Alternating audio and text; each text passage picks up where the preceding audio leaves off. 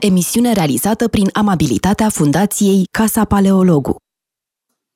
Bună ziua, bine v-am uh, regăsit la uh, emisiunea Metope. Răzvan Ioan uh, și cu mine avem astăzi uh, un invitat uh, uh, din depărtare, să spun așa, este exilat la Paris, mă rog, lângă Paris, dar tot un intelectual parizian este în acest fel. Uh, și anume Alexandru Gusi, care e profesor, lector mai exact, uh, de științe politice la Universitatea București. Uh, el acum s-a întors în Franța pentru că își făcuse doctoratul la Sciences Po, la Institut d'Etudes Politique din Paris, pe o temă însă românească, o temă care pentru mine a fost extrem de interesantă și anume piața universității, uh, aplicând și noțiunea de lieu de memoire, nu? de loc al uh, memoriei.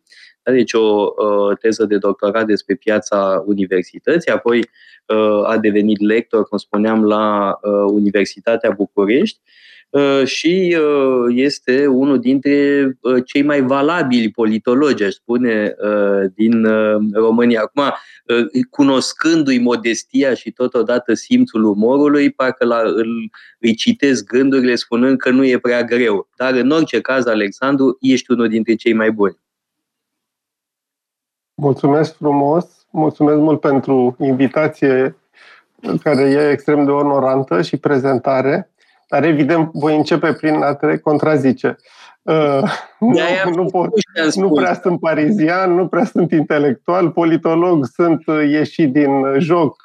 Așa că uh, sunt, mă rog, un, un cercetător și cineva care uh, încearcă în același timp să înțeleagă prin diverse forme și, în primul rând, cu empatie. Pentru că asta mi se pare că lipsește Uh, în acest moment. Capacitatea de a înțelege uh, o realitate, nu plecând de la uh, niște interese sau de la un militantism care e în noi, sigur, fiecare are un motor interior, dar cred că cercetarea presupune exact capacitatea de a uita acest motor interior, de a-i folosi numai energia pentru a înțelege lumea în care suntem.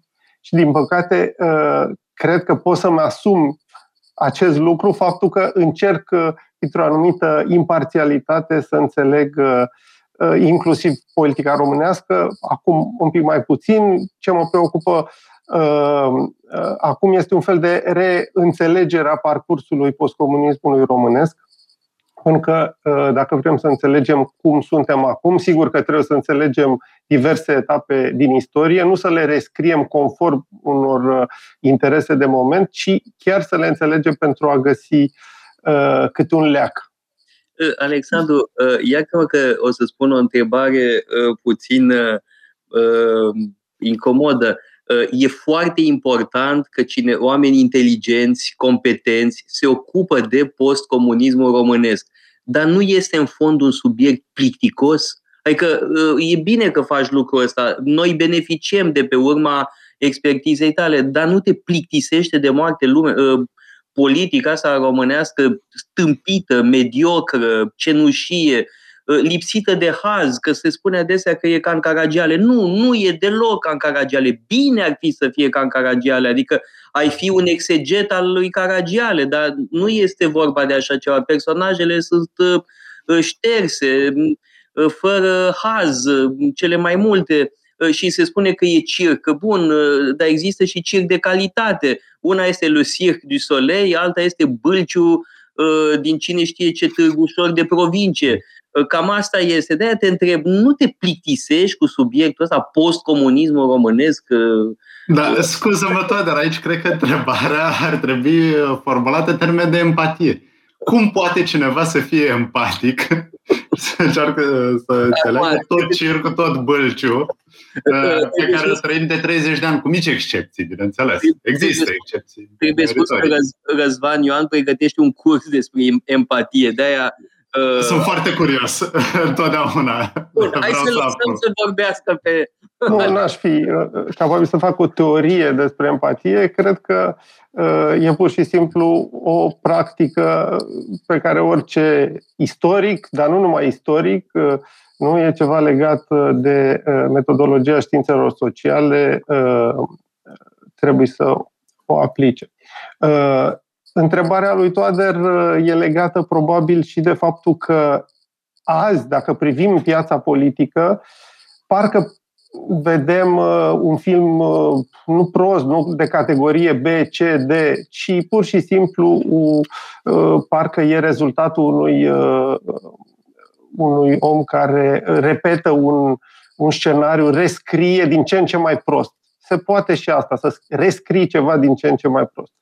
Uh, dar tocmai de aia e interesant să mergi cumva în timp înapoi și să vezi cum era scenariul inițial, de ce uh, lucrurile pot să meargă așa. Deci, uh, deci e o fascinație pentru un obiect, care poate fi un obiect de cercetare, dar e și obiectul vieții noastre. Asta face și dificultatea lui, pentru că sigur că se poate arunca o părere uh, extrem de radicală pe o rețea socială și se poate închide total subiectul. Orice subiect poate fi închis în câteva rânduri sau poate fi închis în mai multe volume.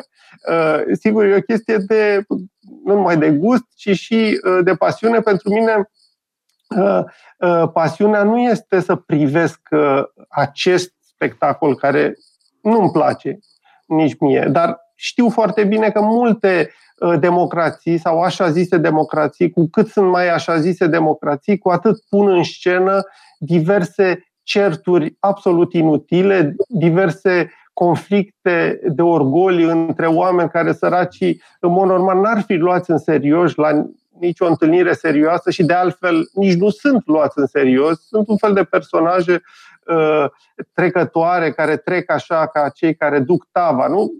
Cam aici suntem, suntem într-un loc uh, uh, foarte de jos și atunci eu încerc, sigur, în acest postcomunism să caut diverse momente. Ai vorbit de uh, momentul piața universității, care, sigur, e un moment extrem de complex, nu, nu, nu e o chestie foarte simplă, dar memoria lui a fost interesantă, a fost la memoria acestui uh, loc și acestui eveniment, nu, nu numai acestui loc, fac apel diverse curente politice, au fost uh, uh, manifestații care, uh, în mod explicit, nu e vorba numai de loc, s-au referit la evenimentul din 90. Deci aici, de exemplu, uh, e un uh, eveniment interesant care căruia nu i s-a scris încă istorie, atenție, noi nu avem toate arhivele, noi acum ă, suntem încă într-o imagine în care utilizăm ă, ce, ce e public, anumite memorii, dar care sigur sunt parțiale, etc., dar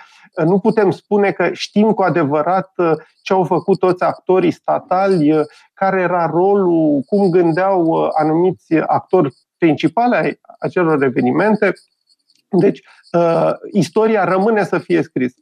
Uh, a, dacă vrei, uh, uh, uh, unul din uh, oamenii, probabil cei mai interesanți din acest postcomunism, despre care am scris uh, recent uh, câteva rânduri, este Corneliu Coposu.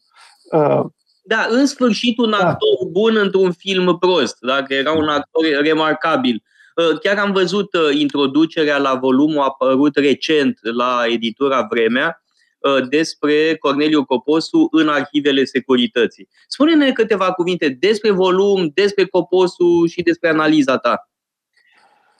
Da, deci e o carte interesantă. Autorul este domnul Marin Pop, Corneliu Coposu sub lupa securității, declarații, corespondență, conferință și scrieri inedite.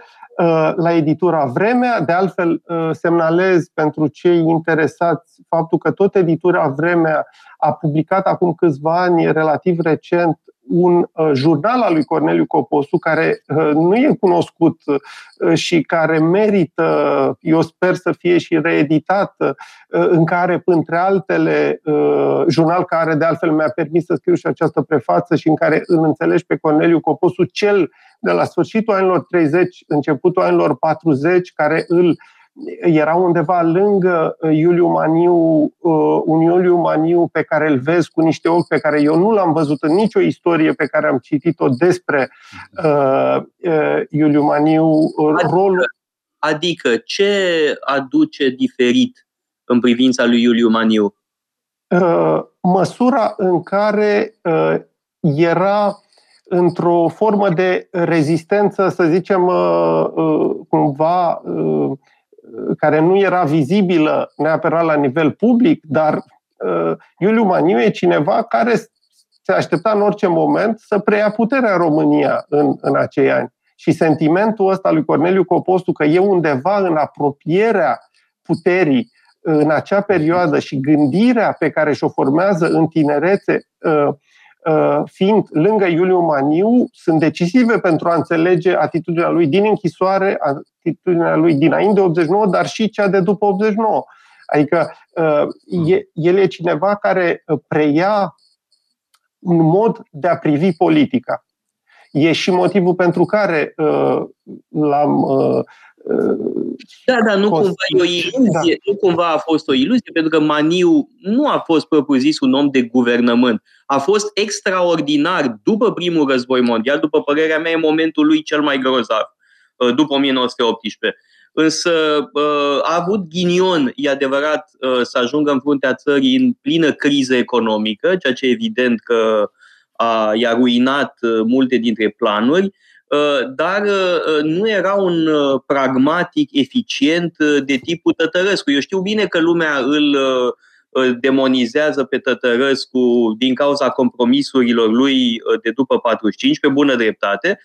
Pe de altă parte, însă, Tătărescu era un om eficient și România, efectiv, duduia, mă rog, ca să folosesc o expresie, mă rog, amuzantă din ultimii ani, adică perioada 34-37 este efectiv o perioadă în care se poate aprecia eficiența lui Tătărescu.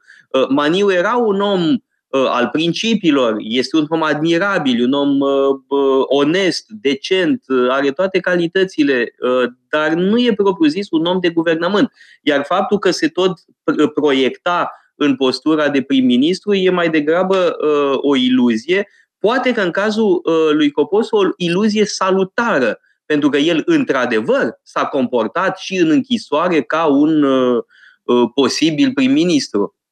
Dacă înțeleg bine. Nu uita un lucru fundamental. Suntem în niște ani pe care, de altfel, românii îi cunosc foarte puțin. În acei ani, sfârșitul anilor 30, începutul anilor 40, în care uh, o atitudine de timp maniu, adică principială, principială uh, păstra, salva cumva ideea nu de republică, ci de Constituție democratică, acel atașament față de democrație, față de un tip de uh, pro-occidentalism uh, în ciuda alianței României cu Germania nazistă, uh, el era acolo, păstra legătura cu uh, puterile occidentale, în primul rând cu britanicii, nu s-a, a fost acuzat că e spion sau alte prostii. Nu, de fapt, era, uh, era rezistență. Era într-o formă de rezistență și era un recurs posibil ar fi putut, știm bine, să fie prim-ministru după 23 august.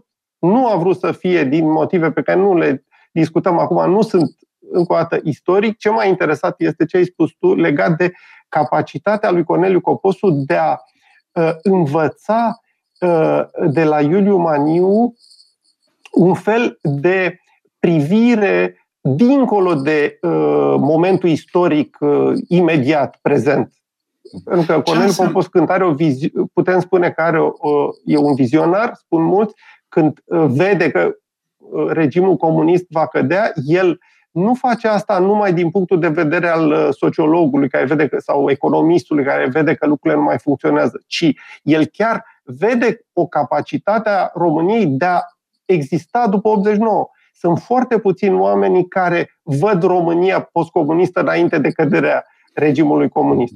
Uh, cumva asta cred că vine dintr-o experiență istorică și aici cred că trebuie să subliniem foarte mult faptul că nu poți face politică fără să ai o anumită experiență. Ideea că oamenii uh, vin de pe stradă și uh, uh, din prima sunt uh, competenți în ghilimele până, până un anumit subiect sau un altul, e o, uh, e o copilărie. Asta cred că e foarte da, legat de ce se întâmplă și... Acum să să fim atenți ce reacție o să stârnim cu nu, este treaba asta. Cum spuneai tu, Alex. Trăim într-un, moment al entuziasmului. Avem periodic, cred, în istoria României, momente ale uh, entuziasmului, când derupe o, o forță pe care o credeam ascuns și el pe bun și într-o parte și în alt aspect P- politic. Aici o să mă întrerup și pentru că uh, ce a spus uh, Răzvan Ioan mi se pare interesant legat de faptul de, perso- de, de momentele entuziaste. Nu am vorbit de piața universității, a fost un moment de entuziasm, acela dublu în 90, pentru că unii aveau entuziasmul care erau în piață, cei care erau contra pieței aveau și ei un entuziasm. Deci erau două entuziasme. În, în general, însă, e clar că noi trăim în aparente miracole. Nu? Decembrie 89, căderea comunismului a fost privită uh, ca un miracol. De ce? Pentru că oamenii pur și simplu nu o pregătiseră, nu, uh, nu o gândiseră. Era un moment uh, uh, de surpriză și uh, nu, nu vedeau exact motivul. Și după aceea, în 96, miracolul victoriei Convenției și a președintelui Constantinescu etc. Miracolul și cu Băsescu au fost vreo două miracole. Apoi Iohannis a fost iar un miracol. Uh, uh, cred că am și scris în 22 un text despre miracole odată.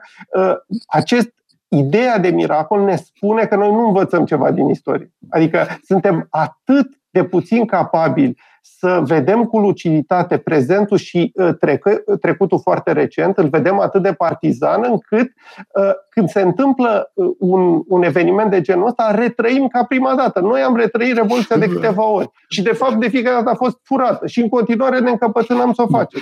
Aici, și spuneam, scenaristul ăla din spate e foarte slab. Repetă de fiecare dată aceeași poveste, dar e foarte slab pentru că în față are oameni care, din păcate, uh, nu, uh, cum să spun, nu ajung la această luciditate de care vorbim. Urmează miracolul publicității și reluăm apoi discuția noastră despre miracole și politică. Radio Guerilla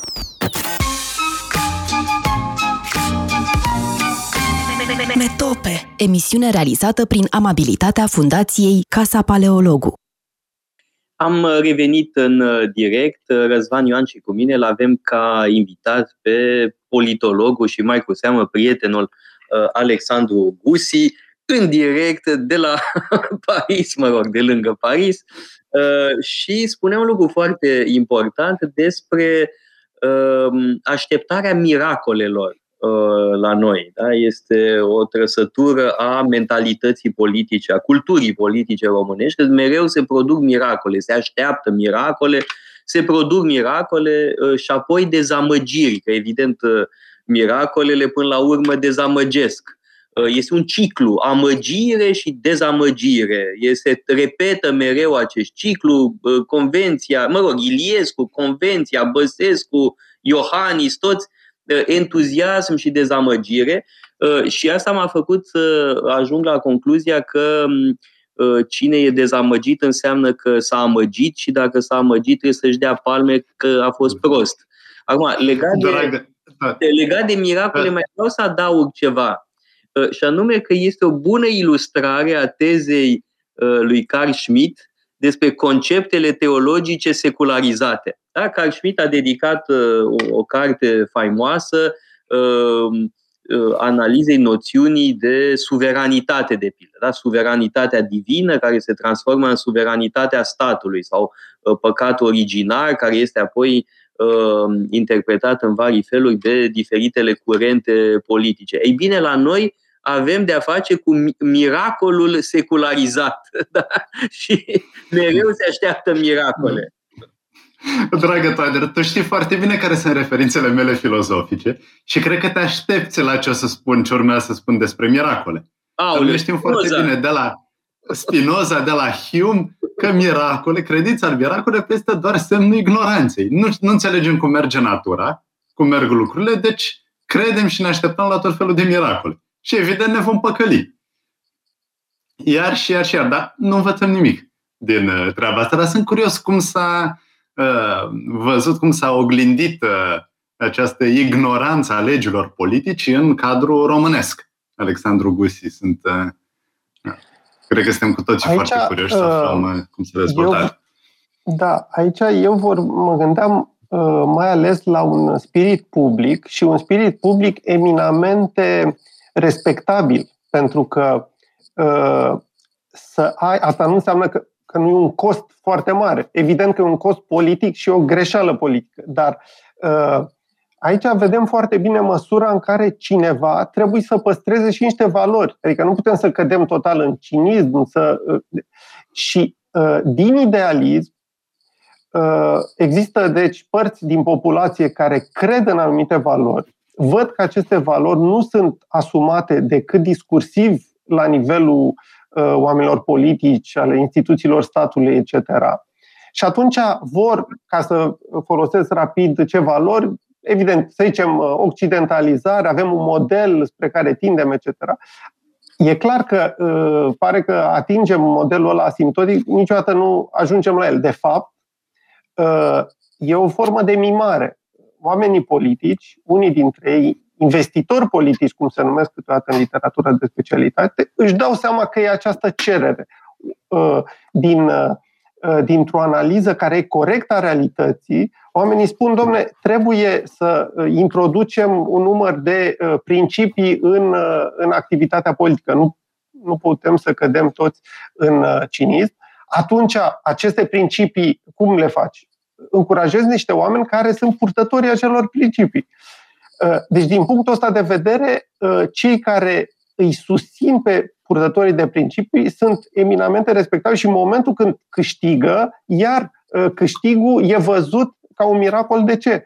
Nu numai pentru că e o analiză greșită, ci pentru că inițial o analiză corectă. Inițial se vede că resursele celor care susțin anumite principii în România sunt mult mai slabe decât resursele adversarilor lor. Și surpriza e cum se face că la un moment dat câștigă.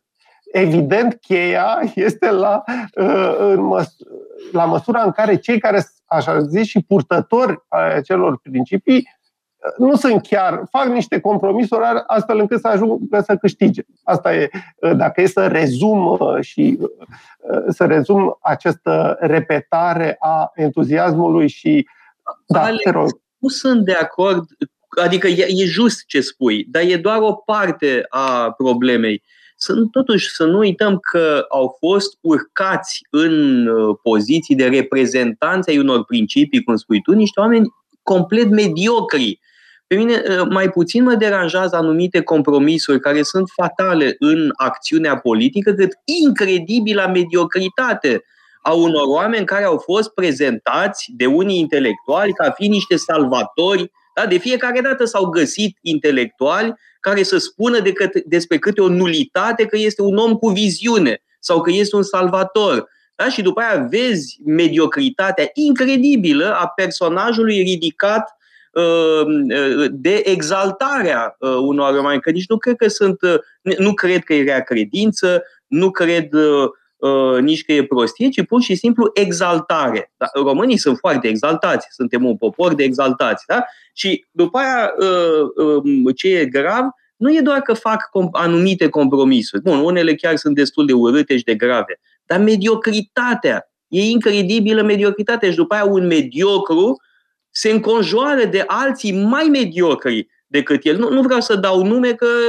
mă rog, nu vreau să fiu polemic, dar se adeverește în multiple cazuri. E vorba ta, același scenariu. Uh, e ca în filmul ăla american, nu știu, Groundhog Day, nu? cu o zi care se repetă la nesfârșit. E, așa da. este și cu mediocritățile prezentate ca salvatori, oameni cu viziune, Maica Tereza sau mai știu eu ce. Acum trebuie spus un lucru că față de cei mai mulți politicieni, chiar și un mediocru poate să pară o lumină.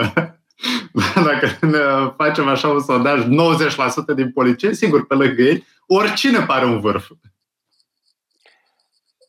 Da, aici uh, să nu uităm uh, un paradox. Faptul că această societate civilă uh, născută în 90 și vorbim mai mult de niște intelectuali sau deci un grup relativ restrâns care a susținut uh, proclamația de la Timișoara, ceea ce deja era o mai, la un nivel uh, mai important uh, numeric, dar oamenii aceștia au avut și cred că și noi până printre ei, deci nu vorbesc despre ei cu o distanță, au avut un mare merit să fixeze un cadru. Pe de altă parte, trebuia un cadru, dincolo de cel pe care ni-l ofera Partidul Stat înainte și după 89. Uh, dar, dincolo de cadrul ăla, vedem că e destul de greu să faci politică. În cadrul acela e destul de greu să faci politică. Adică standardul e atât de înalt încât nici uh, un om uh, care încearcă să evite uh, compromisurile în contextul românesc, probabil nu poate ajunge să fie perfect în cadrul ăla. Deci ajungem la uh, paradoxul următor, că un om care vrea să respecte cadrul ăla îl va avea dificultăți și fie nu va mai face politică, fie uh, se va preface că respectă cadrul ăla. Uh, și în momentul în care se va vedea că nu respectă, deși cadrul e irealist probabil pentru contextul românesc, imediat va fi uh, degradat. Deci, cumva, puterea, am dat puterea, de fapt, altora și nu oamenilor politici. Uh, ci am dat puterea celor care uh, au capacitatea, au informațiile, uh, ca la un anumit moment să doboare din zbor orice veleitate politică, pentru că, prin definiție, orice veleitate politică nu va putea să se ridice la niște standarde, cum să spun, total idealiste, pe care noi l-am fixat undeva la începutul anilor 90 și ă, în subconștientul colectiv ele există în continuare. Noi ne prefacem că ar putea fi posibil, nu știu, vorbeam de Corneliu Copot, ne prefacem, fără să fim conștienți de asta, dar ne prefacem că o atitudine de tip Corneliu Copopsu ar putea fi posibilă, ar putea fi învingătoare în sistemul politic românesc. Ori, ă, sistemul politic românesc e evident incompatibil cu astfel de ă, personalități se, Aici nu se are în ADN-ul lui. Sigur, o, o secundă.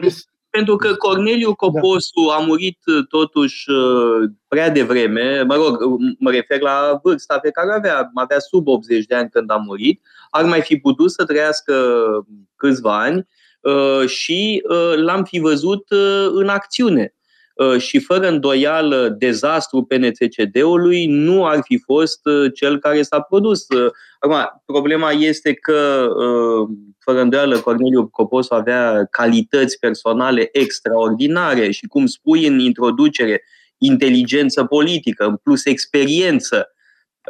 Însă, um, în PNCCD la vârf erau și mulți idioți sau nebuni sau escroci Uh, și lucrul ăsta s-a văzut în anii guvernării. Asta, uh, și fără îndoială, ăsta e un lucru pe care probabil l-ar fi corectat uh, dacă ar fi fost el deținătorul puterii după 96. Aici aș vrea să spun un lucru legat de inteligența politică. Sigur, când zicem inteligență, oamenii se gândesc la IQ. Ori nu e vorba de asta. E vorba, cum am spus, de experiență e vorba de cultură, uh, e, dar e vorba în primul rând de un nivel la care te pui. Pur și simplu, gândești lucrurile la un anumit nivel. Dacă uh, lucrurile sunt gândite la, uh, cum să spun, în logica de zi cu zi, în logica unui tweet sau unui mesaj pe Facebook, etc., evident că nu vei putea construi ceva și mai ales nu vei putea avea această viziune căreia totuși trebuie să îi se subsumeze o activitate politică. Nimeni nu va fi singur politic. Totdeauna trebuie să ă, convingi pe cineva. Ori e clar că în România ideea de convingere la nivelul clasei politice nu există. Nu sunt oameni care sunt convinși cu adevărat de ceva. Vezi imediat că se schimbă de pe zi pe alta. Avem, ă, cum să spun, toate dovezile ă, pe care știința socială poate să ți le aducă privind când vezi acțiunea oamenilor respectivi sau declarațiile oamenilor respectivi, pentru a spune că uh, această valoare a ideii de convingere nu e compatibilă cu un succes la nivelul sistemului politic actual. Și atunci, uh, dar încă o dată, când zici sistem politic, uh, sunt cuvinte pe care le-am uitat. De exemplu, ideea de corupție a instituțiilor, corupția Republicii, nu? Uh, noi asta trăim, adică trăim un, un uh, uh, element, o realitate paradoxală în care regimul politic, în loc să se democratizeze, în loc ca instituțiile să fie uh, funcționale și, într-adevăr, când, cu cât instituțiile sunt mai eficiente, cu atât importanța oamenilor tinde să, să fie mai puțin uh, mare. Ori, uh, în cazul României, ce vedem? Vedem că s-au osificat anumite reflexe, din care pare că nu mai putem ieși, indiferent cine e omul care uh, e chemat acolo. Dar, de fapt, omul care uh, e un om de succes, e un om de succes în funcție de ADN-ul sistemului politic respectiv. Iar dacă uh, suntem într-o logică a corupției, nu în sensul corupție uh, penală, ci în sensul pur și simplu a al unei scleroze instituționale. Noi am trecut în mai multe tranziții, fără, să zic așa, fără să ne dăm seama, nu, uh, justificând problemele noastre cu aceste tranziții. Adică am, avem tranziția democratică, democratică de la începutul anilor 90. Prima alternanță a fost tot o formă de tranziție. Uh, intrarea, preintrarea în UE, uh, în NATO, tot o formă de tranziție. Când ne-am trezit acolo, evident, totul s-a schimbat. Nu? Dacă te uiți pe toate uh, realitățile politice, anumite realități, suspendarea președintelui, căderea guvernelor, etc., nici nu existau înainte ca noi să intrăm în, în Uniunea Europeană. Deci noi avem un nou sistem politic, practic, după intrarea în Uniunea Europeană. Altă tranziție, care, încă o dată, nu vorba numai de o tranziție strict politică, ci e vorba de una la nivelul legilor, la nivelul organizației instituționale, etc., economic. Deci, uh, eu cumva uh, suntem într-o uh, dificultate în momentul de față de a înțelege aceste schimbări din cauza că avem acest zgomot al vieții politice care nu ne dă acces. De fapt, da, uh, nu ne dă accesul de a înțelege acest dramatism al schimbărilor sociale care sunt undeva dincolo, în care se creează clivaje, diverse grupuri sociale. Societatea românească e mult mai complexă ca uh, în 90, e mult mai greu de guvernat. Cum clasa politică nu e uh, capabilă să o facă, nu mai guvernează.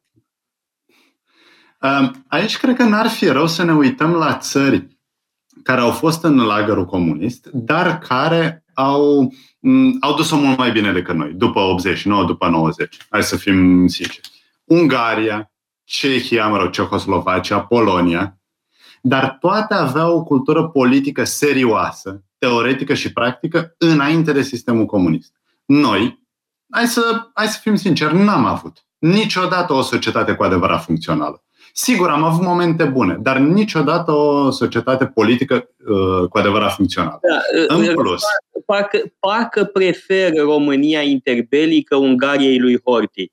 Fără să-l demonizez pe Horti, dar parcă prefer pe Ferdinand, prefer pe Carol al II-lea, prefer pe Brătianu, pe Maniu, pe Tătărăscu, prefer lui Horti și... Nu uita că Ungaria, Ungaria are cu totul alt trecut politic de la regat, la capitală imperială, nu Budapest a fost capitală imperială. Sigur, Praga la fel, uh, bun, Polonia are istoria pe care o are. Uh, chiar mă gândeam acum când Alexandru Gusi vorbea despre această dialectică între individ și sistem în a stabili cum funcționează o societate și că sistemul trebuie să fie puternic sau sistemul permite anumite lucruri. Păi bun, asta e o discuție pe care o avem în gândirea politică europeană de la Montesquieu, de la Machiavelli. Ori aici în România, evident că așa ceva nu a avut loc. Noi, bun, n-am, Bun, e o discuție poate pentru o altă dată, dar eu încă cred că n-am trecut cu adevărat prin perioada iluministă, prin perioada luminilor. Deci, evident că lipsindu-ne experiența, tocmai acest element crucial, evident că vom fi dezorientați, vom fi dezorganizați. Pe de altă parte, trebuie spus și că am progresat. Totuși, în ultimii 30 de ani, multe lucruri s-au îmbunătățit. Nu, aș prefera, uite cum spuneai tu, toate, să comparăm lucrurile. Eu, aș, eu prefer să trăiesc acum decât să fie avut uh, aceeași vârstă în anii 90. Uh, mai vreau Noi am avut ghinionul să avem vârsta. Da, aveam 16 uh, ani în 89 uh, da. și Alexandru avea 15, dacă e o mică diferență între noi. Da, mă gândeam când te, auz, când te auzeam vorbind despre tranziție că Trotsky vorbea de revoluția permanentă. François Mitterrand a scris un pamflet de rea credință despre lovitura de stat permanentă, le coup d'etat permanent, da. Iar noi avem tranziția permanentă, s-ar zice. Absolut tranziția, dar cu această observație că la nivelul celor care ne propun acest lucru, avem o scădere a credibilității. Deci, ideea de tranziție inițial avea un element de mobilizare sau cel puțin de acceptabilitate. Oamenii trebuiau să accepte. Dar era și mobilizare, erau cele două. Acum, eu cred că încet, încet, ă, după ce am pierdut ideea de mobilizare, pentru că e clar, lumea s-a obosit, a obosit destul de repede ă, din anii 90, când se vorbea de reforme, etc., dar ă, totuși era acceptabilitatea. Era o scuză. Ei bine, acum oamenii nu au nici acceptabilitatea și mobilizarea nu vine de nicăieri. Ori rolul oamenilor politici totuși este acela de a crea un, un minim de încredere, încredere în instituții, încredere, dar această încredere încă o dată nu, nu vine din discurs, ci vine din, dintr-o uh, combinație între uh, carisma omului politic și discursul pe care îl poartă și contextul care vine cu discursul respectiv. Da, stai că la noi ai foarte des uh, reflexul uh, dacă zice guvernul ceva, sigur nu e adevărat. Da, dar asta ne vine, după părerea mea, din uh, uh, trecut. Sigur, putem duce trecutul foarte mult. Uh, nu, eu nu sunt uh, uh, atât de acord cu Răzvan Ioan uh, în, în ideea că nu am avut o societate sau nu. Aveam, uh, România a avut un parcurs destul de interesant și putem să-l vedem și la nivel economic și la nivelul relațiilor internaționale. Uh, România e un stat relativ recent, dar uh, ne-am comparat cu state și mai recente. Ungaria, nu? E un stat destul de recent din, uh, în, în forma respectivă după primul război mondial. Ceoslovacia nu mai zic, a dispărut. Uh, Polonia și ea, săraca, a fost decupată și redecupată de atâtea ori. Deci, avantajul Europei Centrale e unul cultural, nu e de cultură instituțională și politică. Ei sunt la fel de vechi sau de noi ca noi sau uh, chiar avem uh, un avantaj, putem spune aici. Uh, dar ce e clar este că o anumită cultură democratică a existat. Ce am vorbit de Coposu, tocmai capacitatea lui Corneliu Coposu a fost aceea de a fi și de aia a fost atât de urât de uh, uh, instituțiile statului, a fost o țintă principală din 90. Nu suntem singura țară în care, în loc, să, uh, în loc să-i luăm pe uh, să le luăm pe victime la începutul anului 90 și să le uh, recunoaștem legitimitatea, care era și una de natură politică, nu numai una de natură morală, am început să injurăm. Uh, chestia, chestia asta a lăsat urme adânci în, uh, putem spune, moralul colectiv. Eu sunt convins că um, o, popula- o foarte mare parte din populație care a făcut jocul FSN-ului, să nu uităm, feseniști erau ultramajoritare în 90. Deci a, acei oameni, o mare parte din oameni, eu am văzut uh, fizic uh, anti uh, oameni care îl înjurase pe Coposul 90 care au fost la mormântarea lui 95. Deci e un sentiment dublu de vinovăție. Omul ăla a stat în închisoare, apoi a fost. Deci, sentiment de vinovăție pentru ce i s-a întâmplat înainte de 89, dar un sentiment și mai important de vinovăție din 90, pentru că acolo uh, oamenii erau liberi și cumva liberi, mă rog, sigur că influențați de, uh, uh, de puterea de atunci, de televiziunea de atunci, etc., dar capacitatea aceasta de a-l urâ pe Coposu venea, nu numai pe el, dar am vorbit de tradiție istorică, venea din cheia uh, înțelegerii conflictului din 90, care e cel al celor două legitimități. E o Românie a uh, lui Coposu, a regelui Mihai, etc., și o altă Românie postcomunistă, care încearcă să se adapteze la postcomunism. Și uh, în aceste cele două Românii nu s-au reconciliat niciodată. Din punct de vedere al elitelor politice, una a câștigat în mod clar și trăim în ea. Uh, dar Uh, sentimentul de ilegitimitate rămâne, e undeva, undeva în instituții mm-hmm. și undeva uh, și atunci sigur că totdeauna um, uh, eu privesc discursul extrem de critic pentru România dinainte de instaurarea comunismului ca o parte care câteodată e corect. Adică uh, uh, idealizarea anilor 30 uh, e o uh, eroare imensă. Dar una e să vezi erorile de atunci și alta e să vezi faptul că totuși era o țară normală. Adică nu era o țară care uh, uh, se îndrepta spre o formă de integrare uh, naturală cumva. Și uh, venirea uh, acestei perioade uh, în, în Europa respectivă, nu România, chiar cu Carol al II-lea, devine uh, o dictatură, dar e una din ultimele dictaturi. Practic, uh, regim, toate regimurile uh, democratice, aproape toate, se prăbușesc încet, încet în acea perioadă. Sigur că era o democrație extrem de fragilă, dar era destul de importantă cât să-i mai vedem urmele și după ingineria socială comunistă. Nu putem să negăm faptul că ceva a supraviețuit. Și nu, nu e vorba numai de Corneliu Coposu. Ceva a supraviețuit, dar nu destul de puternic cât să facă față uh, elitei formate uh, în anii comuniști. Da, foarte justă analiză. Acum, în legătură cu ce povesteai cu oameni care îl înjuraseră pe Coposul 90 și după aia au plâns cu lacrimi de crocodil la uh, înmormântarea lui, nu pot să nu mă gândesc că există la noi, pe lângă credința în miracole politice, uh, pe lângă uh, alternanța de entuziasm și dezamăgire, mai există ceva, exaltarea funebră. Da? Când moare cineva, se produce o mare exaltare, dar și uh, am văzut asta cu regele Mihai și atunci nu trebuie să ne dăm pumni în cap dacă ne pare atât de rău după regele Mihai, nu înseamnă că am fost niște imbecili că nu l-am pus pe tron în 90 uh, și tot așa, adică descoperim după ce moare cineva într-un mod cu totul superficial că a fost un om extraordinar.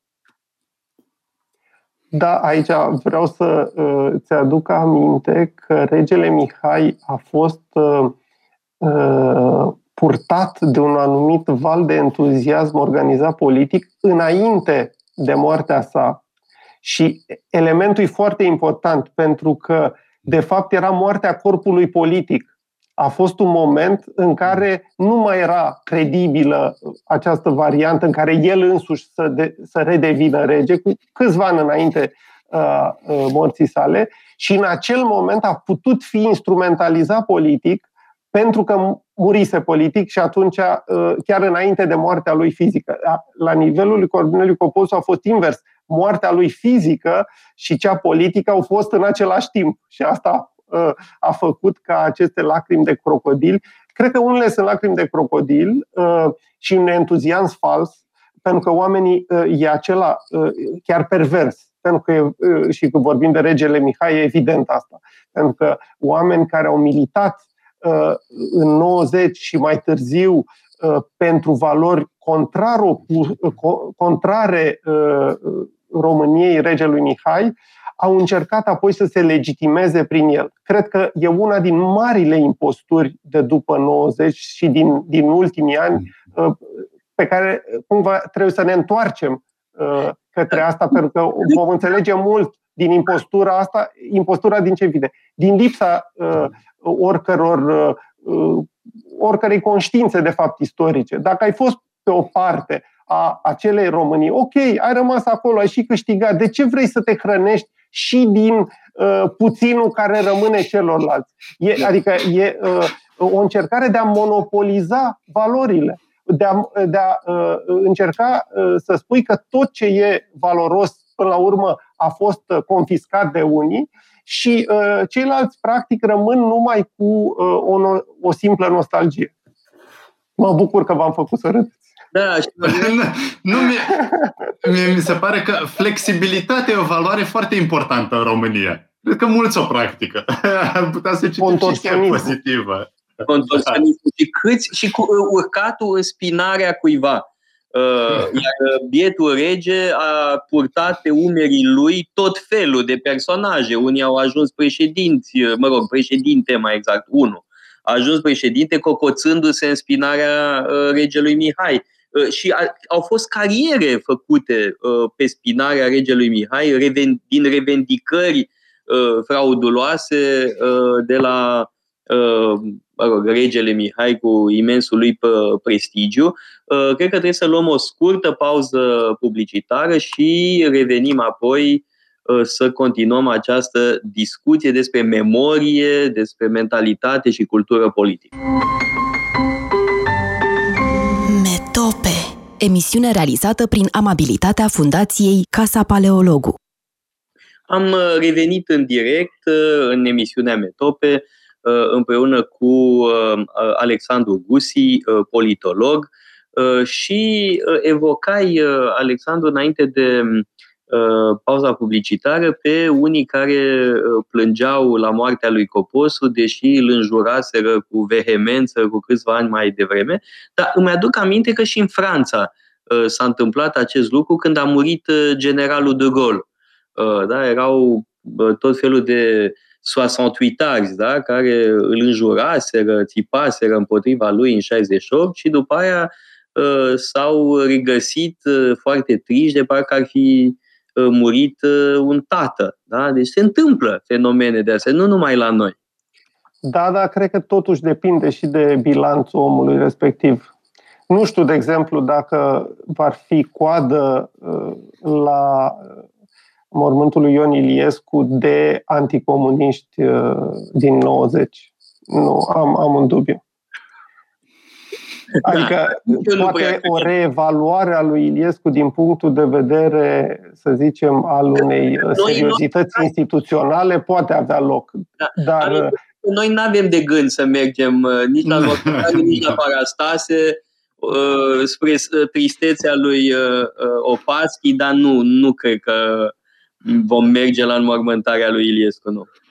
Da, deci chiar dacă putem să recunoaștem o anumită seriozitate instituțională, etc., e clar că uh, rolul lui din 90, din momentul 90, uh, e decisiv pentru că și-ai vorbit de Carl Schmitt, nu știu ce părere ai uh, despre uh, uh, leninism ca uh, simbol a raportului prieten-dușman. Cert este că Ehm, de Lenin, Leninism și faptul că Iliescu, el însuși uh, a scris-o mai mulți, uh, era un leninist uh, și atitudinea lui din 90 așa se explică, prin criminalizarea celui care nu e lângă el, prin. Deci nu e vorba numai de distinția prieten-dușman, ci e vorba de distrugerea dușmanului, sigur nu fizică, dar politică. Și da Categoric, așa este, da. Adică ă, formația leninistă și-a spus cuvântul cel puțin la început. De după aia, mă rog, s-a adaptat, s-a metamorfozat, în al doilea mandat nu mai e chiar același om. Ă, dar lucrurile au rămas, da? cele de la început. Dar ă, totuși să mai vorbim puțin despre De Gaulle, că vreau să, cum să spun, să glisăm da. pe cealaltă Uh, partea emisiunii, uh, să vorbim despre Franța, uh, să nu uităm că peste un an vor avea loc alegeri prezidențiale în sistemul politic gândit și creat de De Gaulle și pentru De Gaulle. În memoriile lui, le memoar de spoar, spune că el de fapt nu a construit aceste instituții pentru el, de altfel nu numai acolo, cred că și în anumite discursuri, uh, ci le-a construit atât de uh, puternice, să zicem, la nivelul, uh, am zice, nu să folosim un, un, o formulă mai recentă, verticală a statului, reconstruiește o verticală a statului într-un, într-un stat atât de agitat de uh, Uh, revolte sociale, etc. Știm bine, Franța, o societate cu adevărat uh, în, uh, în fierbere perpetuă, o societate liberă. Și e greu să guvernezi o societate liberă. Ori De Gaulle construiește, după logica partitocratică în care partidele dominau în a patra republică, construiește un sistem politic care dă șefului statului uh, o puterea practic de a ignora Parlamentul de a depăși, de a guverna dincolo cumva în, în virtutea unei legitimități directe de a guverna efectiv. Sigur, există un prim-ministru, dar uh, rolul lui uh, e totuși minor. La, deci, uh, uh, din punctul ăsta de vedere, spunea De Gaulle, uh, statura lui istorică, care, să aducem aminte, e totuși un personaj incredibil, reușește să construiască o ficțiune, uh, o, o Franță fictivă, victorioasă în al doilea război mondial, deși Franța, evident, a fost învinsă de Germania și a rămas învinsă, chiar dacă apoi, ca și România, de altfel, și-a dat, uh, uh, a participat la război împotriva Germaniei, etc., împreună cu trupele aliate, dar uh, asta nu înseamnă că nu a fost învinsă. Ei bine, el, știi bine, Republica franceză se gândește în, ca și cum Vichy, Republica de la Vichy, Republica colaboraționistă, să, zic, să zicem, nu ar fi existat. Deja să faci asta înseamnă să ai și geniu politic și să cunoști contextul, să înțelegi inteligența politică, dacă vrei. Uh, e, uh, de Gaulle avea inteligență politică până excelență. Uh, și Constituția ce este? Este capacitatea de a produce niște instituții care îl vor transforma pe șeful statului într-un nou de Gaulle, cumva. E clar o monarhie republicană în care uh, omul care vine se îmbracă în uh, uniforma generalului, uh, la sens, fi, în sens figurat, evident, și uh, comandă mai departe.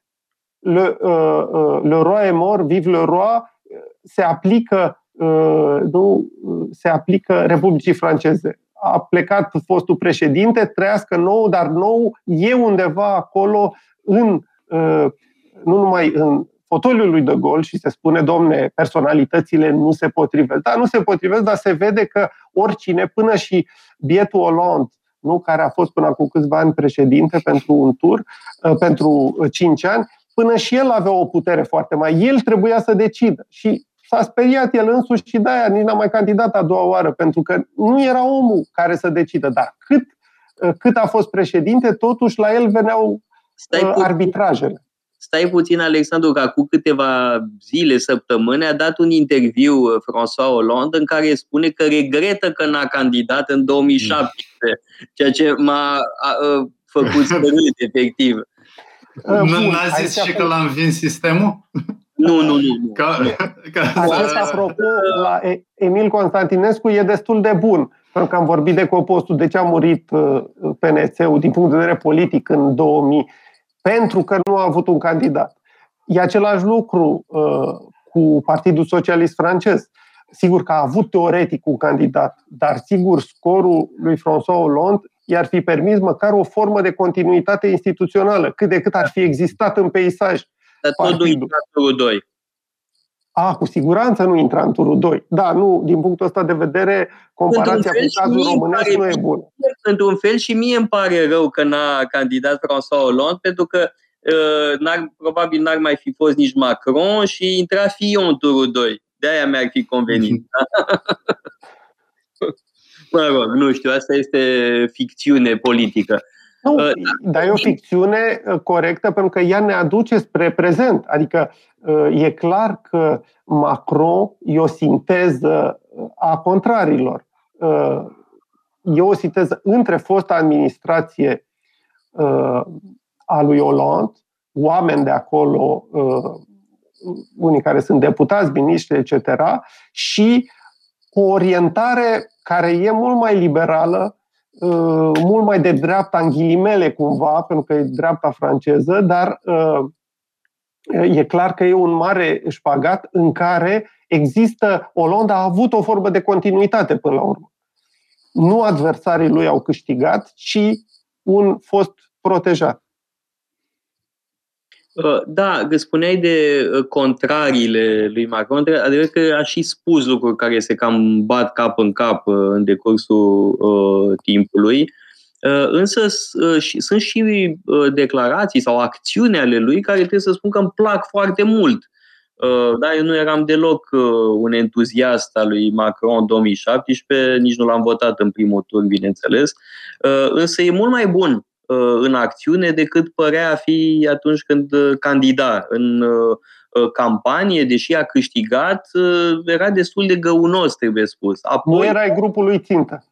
Categoric nu. Categoric nu. Însă, uh, un, exemplu, un lucru care îmi place, de pildă, uh, foarte mult e faptul că va participa uh, la ceremoniile legate de bicentenarul lui Napoleon. Acum, mă știi foarte bine, nu sunt un bonapartist ca gândire politică, sub nicio formă. Evident că văd foarte bine patologia puterii, Uh, care l-a cuprins pe Napoleon. Dar e totuși Napoleon, e o imensă figură uh, a istoriei Franței uh, și se trezesc acum tot felul de activiști de ăștia corecți politic să spună că nu trebuie sărbătorit de gol. Dar cum să nu fie sărbătorit de gol? Este esențial în mm. istoria Franței. Îmi aduc aminte anul trecut, parcă atunci când se dădeau jos statui peste tot, da? și nebunia asta ajunsese și în Franța și a fost uh, distrusă o statuie a lui Voltaire, uh, bietul Colbert, bineînțeles, De Gaulle și el, uh, și în Martinică a fost dată jos statuia deja decapitată a împărătesei Josephine. Și mi-am exprimat, evident, indignarea față de această inomabilă barbarie, sinistră barbarie, și s-a trezit un activist ăsta corect politic să spună, da, da, și noi l-am dat jos pe Lenin la începutul anilor 90, adică să compar pe Josephine de Beauharnais cu Lenin, mi se pare o piramidală imbecilitate.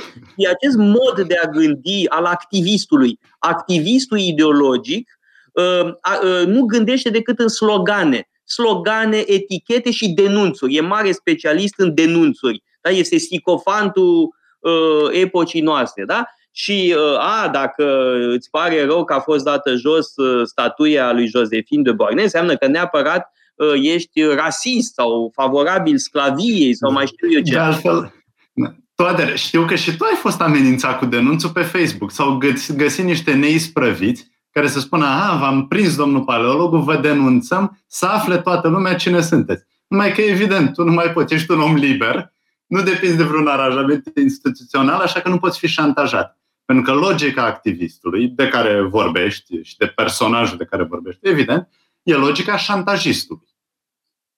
Cel care atunci când nu ești de acord cu ultima modă, vrea să-ți facă rău. Îți spune logica are sentimentul. Îți spune o etichetă da. la urmă.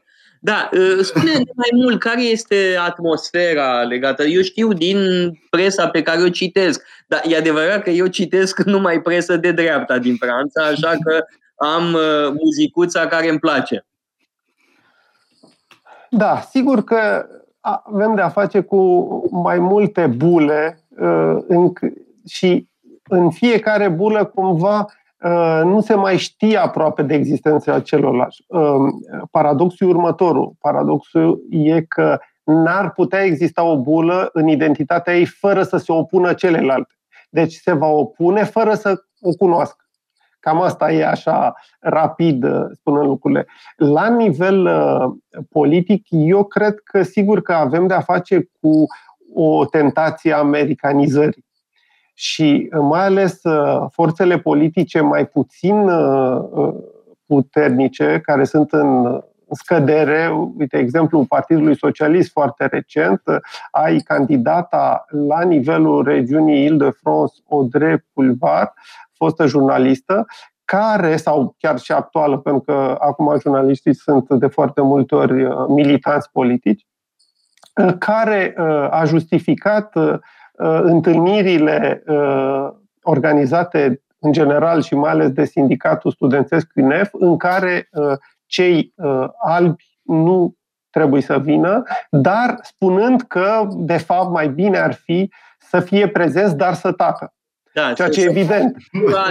Este incredibil. Da? Ne aduce aminte de ședințele. O asemenea manifestare de uh, rasism pe față, da? Este tolerat atâta vreme cât e împotriva albilor. Trebuie imediat să spun că uh, secretarul, cum se cheamă, uh, primul secretar al Partidului Socialist, uh, Olivier Faure, imediat a declarat că, din punctul lui de vedere, orice formă de revenire la utilizarea conceptului de rasă e o nebunie și a condamnat. Dar sigur că aici uh, avem de-a face cu un, uh, o realitate culturală și uh, care e legată de o parte din electorat. O parte din electorat uh, își exprimă nemulțumirea față de establishment în general, uh, simpatizând cu astfel de decizii, să zicem, extremiste. Uh, extremismul uh, acum este un fel de uh, nu, logica antisistem s-a banalizat cumva. Partide, cum e uh, Rassemblement Național, despre care poate vom vorbi mai încolo, sunt partide antisistem, dar sunt acolo deja de 30 de ani. Și atunci avem de-a face cu o multiplicare a logicii antisistem. Alexandru, aproape 50 de ani. Da, da, da.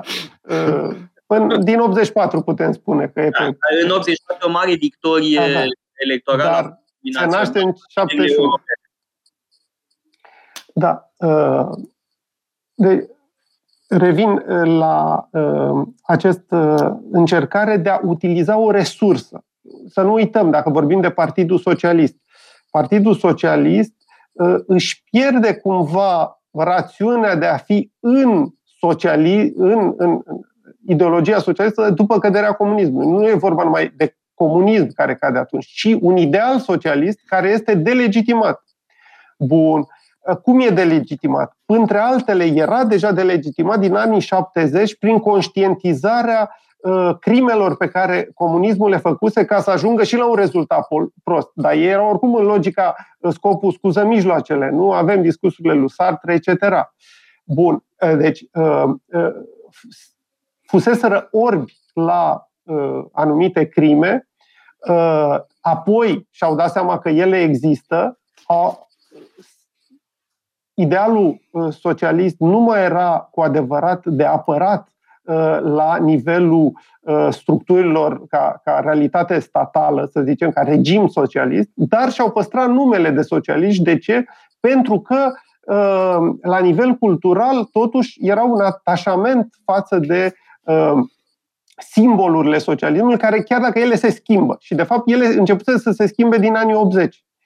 Uh, și încet, încet, uh, socialismul nu devine mult mai, uh, se îmburghezește, nu pe de o parte, pe de altă parte e mult mai puțin doctrinar, e foarte divers, de altfel nu mai o, o doctrină socialistă. Ai de a face cu mai multe curente care își găsesc sub Partidul Socialist o realitate instituțională cu care poate să ajungă la putere și chiar ajung la putere. Uh, nu ultima dată cu uh, François Hollande. Dar pierderea de viteză, motorul uh, ideologic e clar gripat. Și atunci folosesc alt motor ideologic. Și motorul ăsta ideologic, în mare parte de import, nu e american, e un paradox.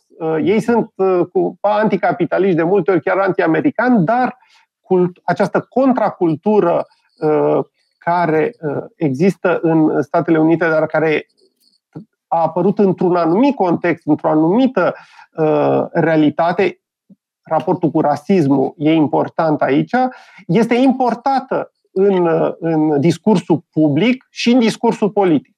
Și uh, ce face Audrey Pulvar nu e chiar nou. Uh, sau uh, suntem cumva într-un moment în care uh, își regăsește un electorat uh, care e diferit, uh, nu mai tânăr, dar câteodată și electoratul chiar de culoare, electoratul islamic, nu neapărat islamist, dar islamic, cei care au căpătat cetățenia franceză de puțin timp, trebuie să aibă și un apărător. Și uh, partidele, uh, partidul, o parte din Partidul Socialist, pentru că e important de spus că aici e un clivaj clar în interiorul Partidului Socialist, care a ajuns extrem de mic, dar totuși clivajul e extrem de mare uh, între cei care consideră că valorile universale ale Republicii, etc., nu faimoasa laicitate și așa mai departe, valorile Uh, sunt universale, deci conceptul de rasă nu poate fi acceptabil în contextul ăsta uh, și avem și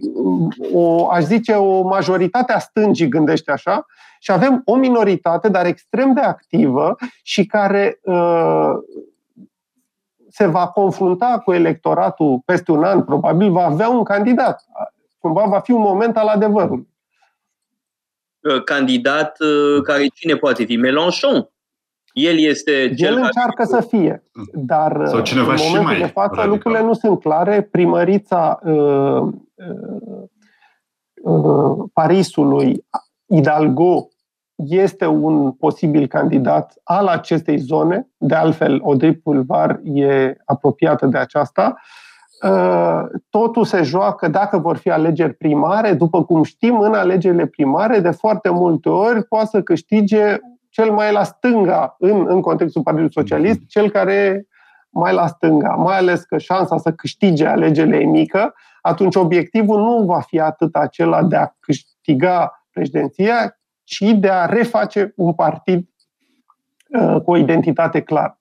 Deci probabil vom, e foarte probabil ca actualul Partid Socialist uh, să rămână uh, împărțit și, indiferent de candidat, o parte să mai rămână în electoratul lui Macron. Din punctul ăsta de vedere, mhm. acești oameni fac jocul lui Macron de minune, pentru că, în principiu, fostul electorat de stânga al lui Macron e mult mai nemulțumit decât partea de centru-dreapta a electoratului Macron. Uh, deci, uh, Macron trebuie să meargă spre dreapta să ia uh, voturi. Pe de altă parte, fosta parte, să zicem, social-democrată a socialiștilor pare că nu, nu o să aibă alt candidat mai bun decât tot Macron. Ăsta e pariul actualului președinte, care, din punct de vedere al uh, evoluției lucrurilor, sigur că e într-o situație destul de proastă.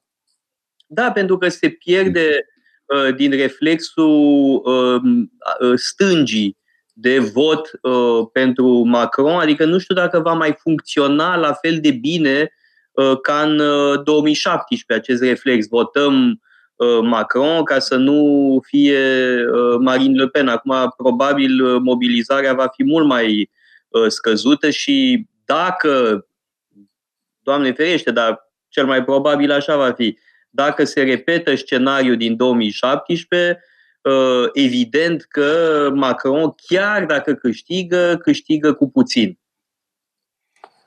Da, ultimul uh, jurnal du Dimanche uh, are un studiu despre uh, electoratul Rassemblement Național și al uh, Marinei Le Pen. Uh, și studiul e interesant pentru că, pe de o parte, sunt 35% din francezi deja care recunosc că au votat cu uh, Frontul Național. Și dacă îi întrebi uh, dacă vor vota cu Marine Le Pen în primul tur, are un potențial tot în jur de 35. Bun, ceea ce e foarte mult. E mult mai mult. Poftim? Ceea ce înseamnă că e mai mult, adică în jur de peste 40%. Nu, nu. Cu alte nu. cuvinte, va intra în turul 2. Pentru, poftim? Cu alte cuvinte, va intra în turul 2, Marin. Oh, evident.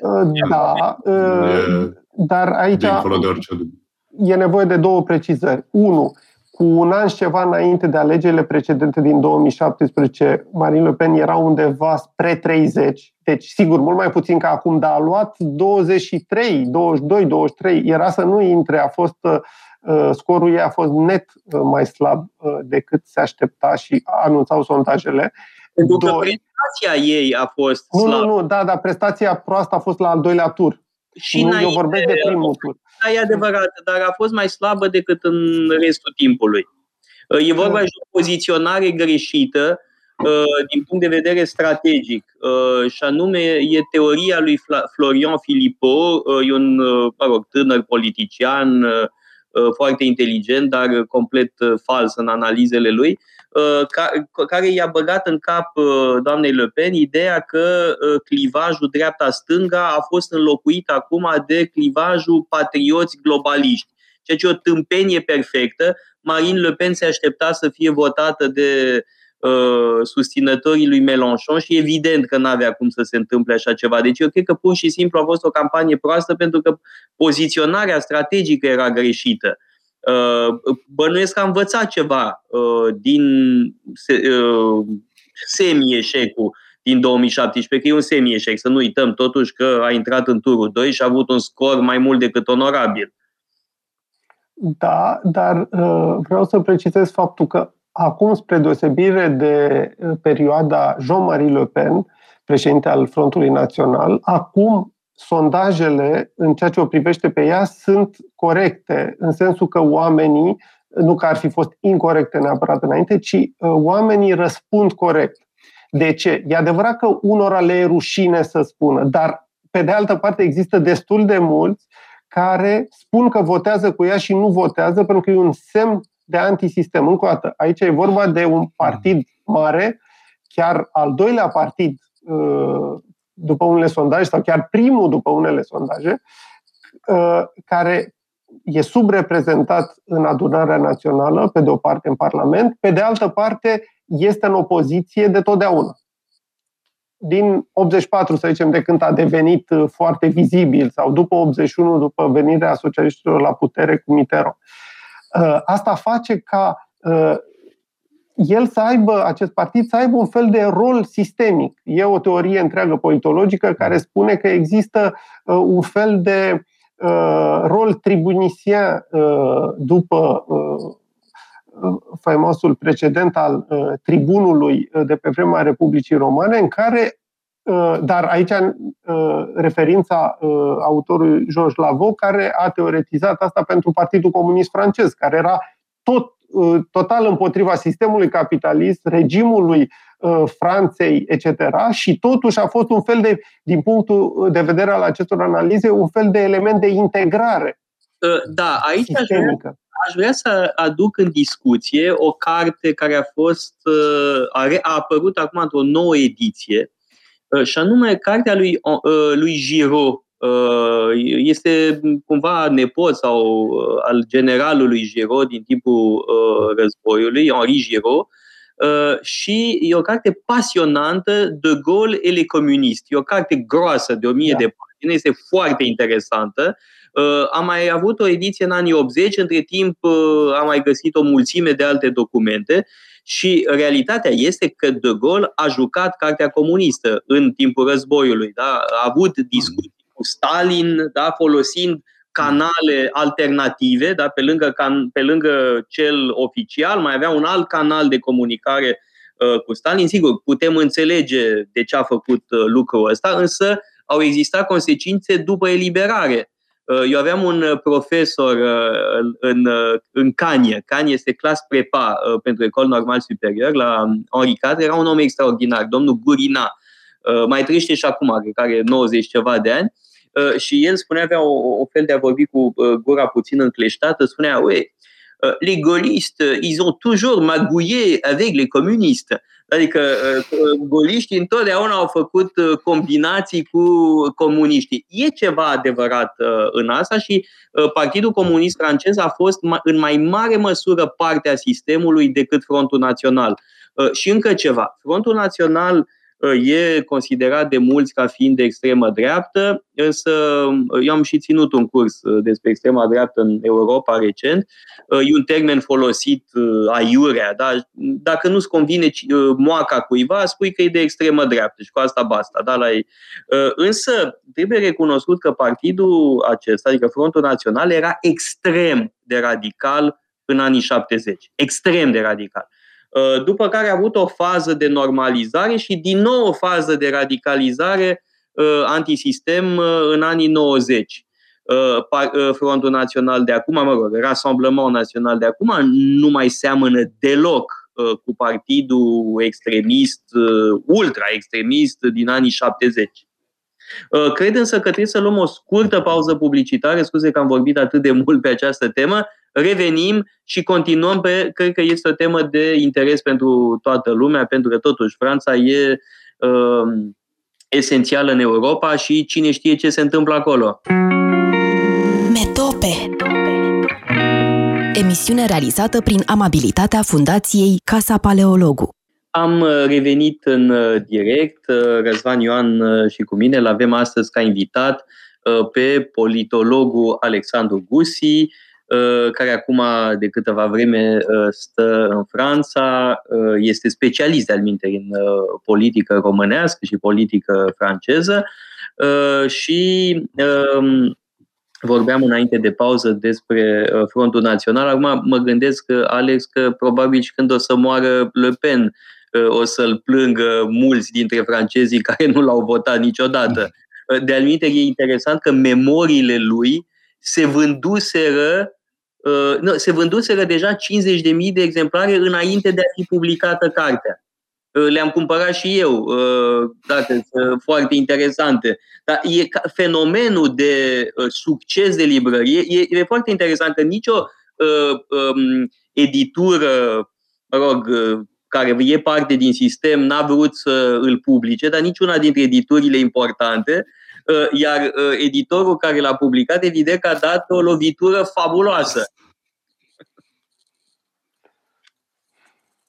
Da, trebuie spus că Jean-Marie Le Pen a fost dat afară de fica lui din partid și asta gândindu-se că eliberează partidul de un lest, lestul fiind chiar fondatorul, nu? Și din punctul ăsta de vedere, calculul Marine Le Pen nu cred că a fost cel bun.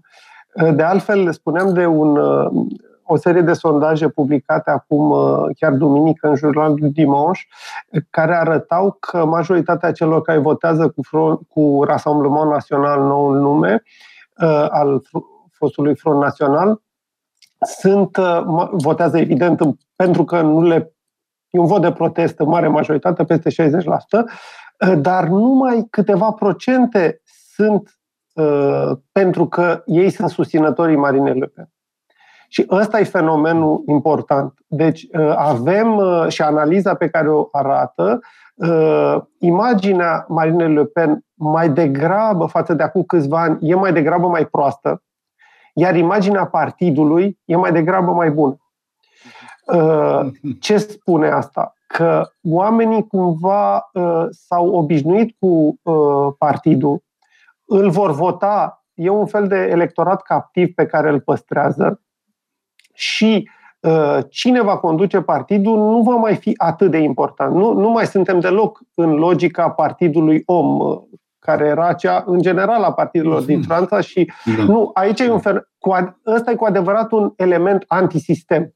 Pentru că ă, în măsura în care se construiește un partid care să stea pe picioarele lui, deja au, au niște aleși, deci, dar prea puțini, ă, în acea măsură, evident că ă, pasul către putere este cumva asigurat, nu peste un an, ci probabil peste cinci. Dar e un partid care se găsește în, cu atât mai mult într-o poziție importantă, cu cât la stânga lui, uh, dreapta e în momentul de față uh, fără lider. Și nu. Uh, dreapta e o federație de aleși locali, de fapt. Nu, nu mai e o, o. dintre care o parte nu mai sunt nici măcar în partidul care se numește Le Republican. De altfel, e interesant faptul că partidele astea schimbă tot timpul numele. Nu vorbeam de Partidul Socialist care rămâne atașat unui simbol care totuși e oarecum de suet. Uh, socialismul, pe când partidele de dreapta își schimbă numele odată la câțiva ani. E, uh, arată măsura în care, de fapt, sigur, într-un sistem așa zis semi-prezidențial, e formula, să zicem, politologică oficială. De fapt, e singurul sistem super prezidențial și democratic din lume.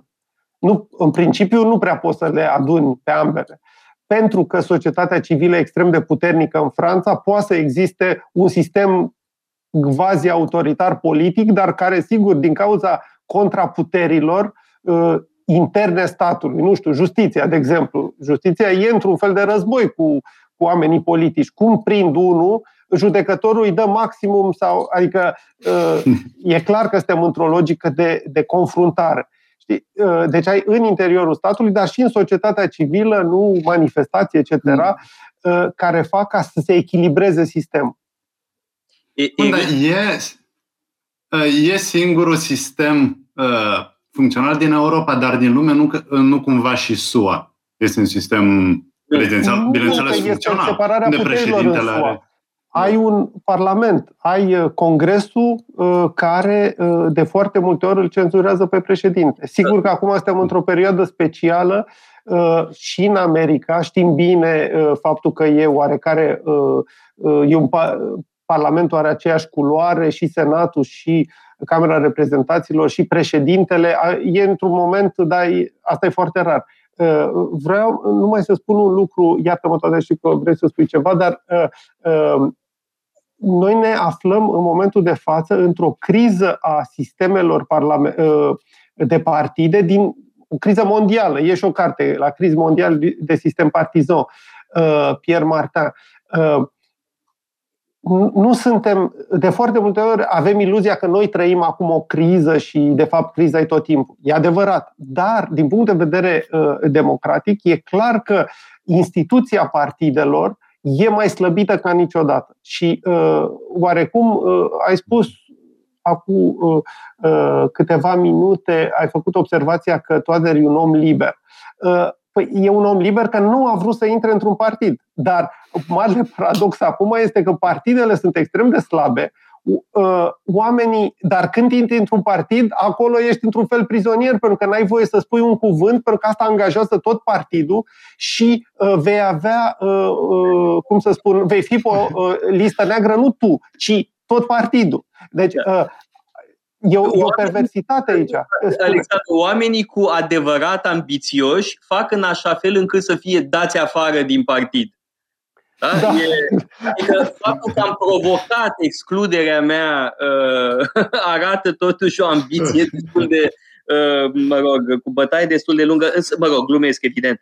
Uh, însă, um, uh, în legătură cu ce spuneai cu puterea judiciară, mă gândesc la o carte a unui personaj despre care oricum voiam să aduc vorba, și anume Eric Zemur. Eric Zemur a scris acum câțiva ani o carte care se intitulează Le coup d'état des juges. Uh, bun, nu vreau să dezvolt acum toată teoria uh, lui. El consideră că există un mare pericol în uh, preluarea puterii de către um, judecători, lucru care se întâmplă și în alte țări. Dar e un fenomen internațional, aș zice. Ori Eric Zemur este evocat foarte adesea ca posibil candidat la prezidențiale. Eu unul nu cred în această variantă. Uh, cred că Marine Le Pen va candida și va intra cel mai probabil în turul 2, nu se știe exact cu cine, probabil tot cu Macron, poate va fi o surpriză, cine știe. Dar să explicăm celor care ne ascultă cine este Eric Zemmour, pentru că e un fenomen interesant. Uh, este un jurnalist, uh, un intelectual, a scris multe cărți, unii îl consideră de extremă dreaptă, alții îl consideră pur și simplu de dreapta rezonabilă Uh, să vorbim puțin despre acest uh, intelectual foarte influent, uh, putem spune, în Franța contemporană, într-atât de influent încât se evocă în mod constant și o posibilă candidatură a lui la prezidențiale, care, repet, nu cred că se va produce. Da, mă grăbesc repede să spun că nu e un intelectual. În ce sens? Sigur că a scris cărți interesante, un om extraordinar de uh, inteligent și uh, reușește să aibă oameni care susțin, etc. Dar uh, uh, nu, nu are o profesie intelectuală și nu, el însuși nu se prezintă ca un intelectual de altfel. Uh, cartea lui cunoscută, Le Suicide Français, e o re- recitire a istoriei Franței uh, Uh, într-o cheie care poate fi contestabilă, mai ales în anumite părți uh, ale istoriei, inclusiv uh, perioada extrem de sensibilă din al doilea război mondial. Bun. Și asta l-a împins spre extrema dreaptă. Atenție! Când îi întrebe, când întrebe electoratul Rassemblement Național dacă l-ar vrea ca reprezentant al. Îmi cer scuze, dacă îi întrebe pe francezi pe cine vede ca reprezentant al Rassemblement Național, 57% din ei, deci destul de mulți, spun că uh, Zemur e printre ei. Atenție, uh, Marine Le Pen e la 80 ceva la sută, Marion Le Pen e la 75 uh, și sunt un număr de candidați ca și general. Al treilea e Zemur pe listă? Nu. Da, cred că da. da dar nu sunt 60%, dar sunt undeva la 50 și ceva. Într-o, într-o firmă de familie nu-i puțin locul să fii pe locul 3, deși vii din afară. Da, da, lui sigur nu-i convine, pentru că uh, demersul lui totdeauna a fost următorul. Uh, să uh, o critice pe Marine Le Pen, 1. 2. Să considere că electoratul Rassemblement Național este uh, perfect stimabil și că merită o reprezentare mai bună decât Marine Le Pen. Uh, și, în fine, știe că partidul nu, nu poate să ajungă să fie reprezentantul unui partid care e legat atât de mult de, de o familie, cum spui. Uh, dar, evident, îl privește cu mult mai mult, îl prezintă cu mult mai multă înțelegere. Și asta face ca el să fie considerat uh, Bun, e la dreapta dreptei, să zicem. E foarte greu să spui. Uh, uh, a, a avut uh, anumite condamnări pentru declarații publice referitoare care la. Care sunt tezele? Care sunt tezele lui atât de scandaloase? Uite, una dintre tezele care a suscitat, mă rog, mare emoție este legat de faptul că în timpul războiului Mareșalul Petain nu a livrat uh, evreii francezi, însă a livrat, da, din păcate asta e realitatea rușinoasă, a livrat evrei străini. Ori el este evreu, da? e din, din, dintr-o familie evreiască și spune, uite, eu, eu trăiesc pentru că Petan nu, ne-a, nu i-a dat pe mama și pe tata uh, pe uh, mâna uh, nemților. Și e adevărat că, într-adevăr, mă rog, evrei erau discriminați. Există două statute ale evreilor care sunt niște mizerii în 40 și 41. Dar Zemur spune, da, sunt niște mizerii, dar am rămas în viață. Asta e uh, teza lui. Uh, și am asistat de pildă, chiar vă, vă recomand să vă uitați uh, pe YouTube o dezbatere de pildă între el și Bernard Henri Levy, care evident că vorbește de umilirea pe care a resimțit-o mama lui când a fost dat afară din învățământ. Era institutoare și a fost dat afară din învățământ. Evident Uh, că are dreptate Bernard Henri Levy, dar pe de altă parte, când spune Eric Zemmour, uh, dacă nu era Petain, eu nu mai apăream pe lume, da, mă rog. Uh, deci despre asta este vorba, da? Și cred că e aspectul cel mai sensibil din. Da, e un provocator, adică e un aspect sensibil, dar nu spune că asta e o mare viziune despre. Bun, sigur că el nu e vechea te, teză a existenței, nu unei strategii a regimului de la Vichy să iasă din război, nu aceste discuții le aveam în paralel nu, și în România cu regimul Antonescu. Bun. Uh, complexitatea războiului uh, și a perioadei istorice respective, de fapt, împiedică o discuție pe spațiu public. Dacă scoți asta ca un element, pe asta uh, și asta vreau să subliniez, măsura în care nu e un intelectual, el e un prezentator, un animator de emisiune popular în, la uh, televiziunea CNews. Bun. Și uh, sigur că în momentul în care tre- uh, uh, folosește anumite, uh, afi- uh, are anumite afirmații referitoare la istorie uh, care sunt, uh, care cer foarte multe nuanțe și el încearcă să tranșeze lucrurile simplu. El de ce o face? Pentru că vrea să provoace. Deci, uh, și din punctul ăsta de vedere reușește pentru că emisiunea lui este privită întreaga uh, CNews trăiește avându-l pe el ca uh, un uh, principal uh, ca principală locomotivă. Deci asta nu-i puțin lucru. Pe de altă parte, e o fracțiune uh, infimă din electorat. Deci el este un produs de succes pe o anumită nișă, care însă nu are vocația să fie cu adevărat uh, votat de mari mase. Și cred că știe foarte bine asta. Asta nu înseamnă că el nu poate fi candidat, nu poate face așa o, să aibă o tentativă tocmai cumva pentru a uh, avea o uh, reclamă, o publicitate, dar aici uh, eu cred că suntem iar la nivelul imaginii până la urmă. E o dimensiune până la urmă superficială. Nu, nu e politică pe termen, nu, nu, nu e un fondator, Eric Zemmour nu e un fondator de partid, nu cred că o să-l găsim aici, ci îl vom găsi ca un analist politic sau jurnalist competent, care sigur va avea câteodată niște păreri care nu vor uh, place unora sau altora. Problema, uh, evident, una din problemele uh, demonstrate de Zemur este cea de aruncare în penal a unor declarații care pot fi contestate. Adică și aici, sigur că avem o mare problemă. Suntem într-o lume în care se decide ca anumite păreri să fie Uh, să devină ilegale sau să nu fie frecventabile. Și din punctul ăsta de vedere, e clar că uh, avem de-a face cu. Trebuie să regăsim cumva spiritul nuanței. Nu, nu mai putem trăi numai din verdicte absolute. Tu ai spus uh, liste negre, etc.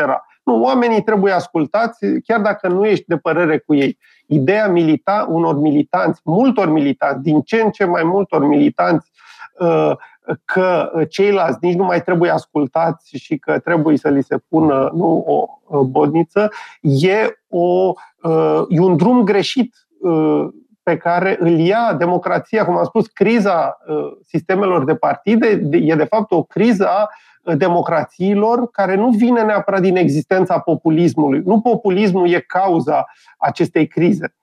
El e evident un simptom al problemei reprezentării aș vrea să evoc o chestiune foarte precisă. Uh, și în România, în 2015, dacă nu mă înșel, a fost votată o lege care e copiată după legi similare din alte țări, uh, de pildă legea Guesso din Franța din, de la începutul anilor 90. Am copiat și noi uh, o asemenea lege, așa zisa lege antilegionară, care um, practic te face pasibil de condamnare dacă zici de bine de cineva, mă rog, uh, care a fost uh, implicat în mișcarea legionară sau mai știu ce. Eu, eu nu am votat această lege, dar tocmai pentru că sunt uh, foarte ostil legionarismului, dar nu vreau într-o dezbatere celălalt să fie într-o poziție de inferioritate legală care de fapt e o superioritate morală. Uh, că nu, nu te mai lupți cu arme egale, nu poți să fii într-un duel, uh, unul să aibă un pistol uh, încărcat și celălalt un pistol cu apă. Da? Deci dacă am ceva de discutat cu Lavric, mă rog, n-am de gând să stau de vorbă cu el, dar dacă am vrem de dezbătut, nu vreau eu să am un pistol cu glonț și el un pistol cu apă. Nu e corect. Cu atât mai mult cu cât știu că eu am argumente mult mai bune decât ale lui, care stau în uh, picioare. Uh, da? Eu, mă rog, am dat exemplul ăsta, dar uh, n-aș vrea să, mă rog, să se supere cumva. Uh, da? Însă, cred că se ajunge în situația în care să fii condamnat puțin, cum e cazul lui Zemur, e, e un titlu de glorie. Sigur, exact. în care condamnările te, te scot din circuit, cum e cazul lui Diodone. Mai că Diodone a făcut provocări antisemite repetate și uh, asta s-a întâmplat. Uh, Zemur uh, provoacă, dar nu prea mult. Uh, dacă și-a luat o condamnare sau două, e cu atât mai bine pentru popularitatea lui. E cu at- uh, cărțile îi vor fi citite încă și mai abitir. Orice da. condamnare aduce 20.000 de cititori în plus. E arta victimizării, trebuie să știi, bineînțeles, să o faci în mod just. Ba da, este victimizare. Stai da, că da, el face treburile astea, tot... Nu el se victimizează, ci ăia care uh, chiar, chiar fac acest lucru, adică nu e doar o joacă. El e provocator, fără îndoială. Da, uh, și știe dar... ce se va întâmpla. Știe uh, și imaginează destul de ușor, că nu e greu, adică nu trebuie să fii vreun geniu ca să dai seama că vei fi pus la perete atunci sunt foarte idioți aia care îl dau în judecată și care îl condamnă. nu știu ce păi, să zic. Păi fac jocul să știi că e, e o lectură posibilă. Dar, cred bun, că... aici iarăși eu cred că ar... Ah, rog. Uh, scuze. Cred că tema este aceea a unui, uh, unei culturi politice în care acceptabilul și inacceptabilul sunt uh, de la sine înțeles. În momentul în care ele devin lege, înseamnă că ele sunt în criză. Deci și criza uh, unui uh, prezenței unui discurs extremist în spațiu public este uh, par, este rezultatul neîncrederii în sistem și cineva condamnat juridic nu mai este condamnat moral într-o, într-o societate în care majoritatea e antisistem. Dacă luăm Franța și adunăm uh, procentele partidelor uh, care se declară antisistem, vedem că ele merg spre 50%, câteodată și mai mult în ultimii 20 de ani.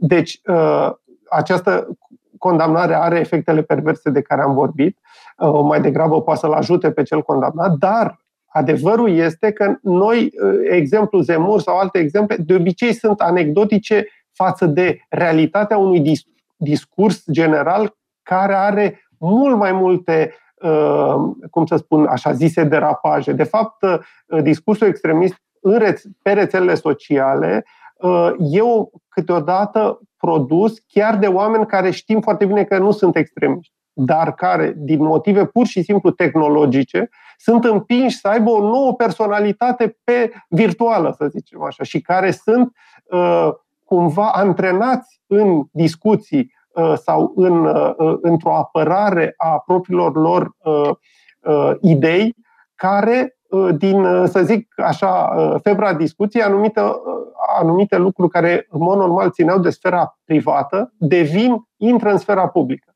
Și această confuzie, evident, e o cheie, pentru că, până la urmă, avem libertate de conștiință. Deci, sigur, Uh, juridic vorbind, niciodată, uh, niciodată, sistemele totalitare au vrut asta, dar niciodată nu o să ni se interzică să gândim ceva. Nu?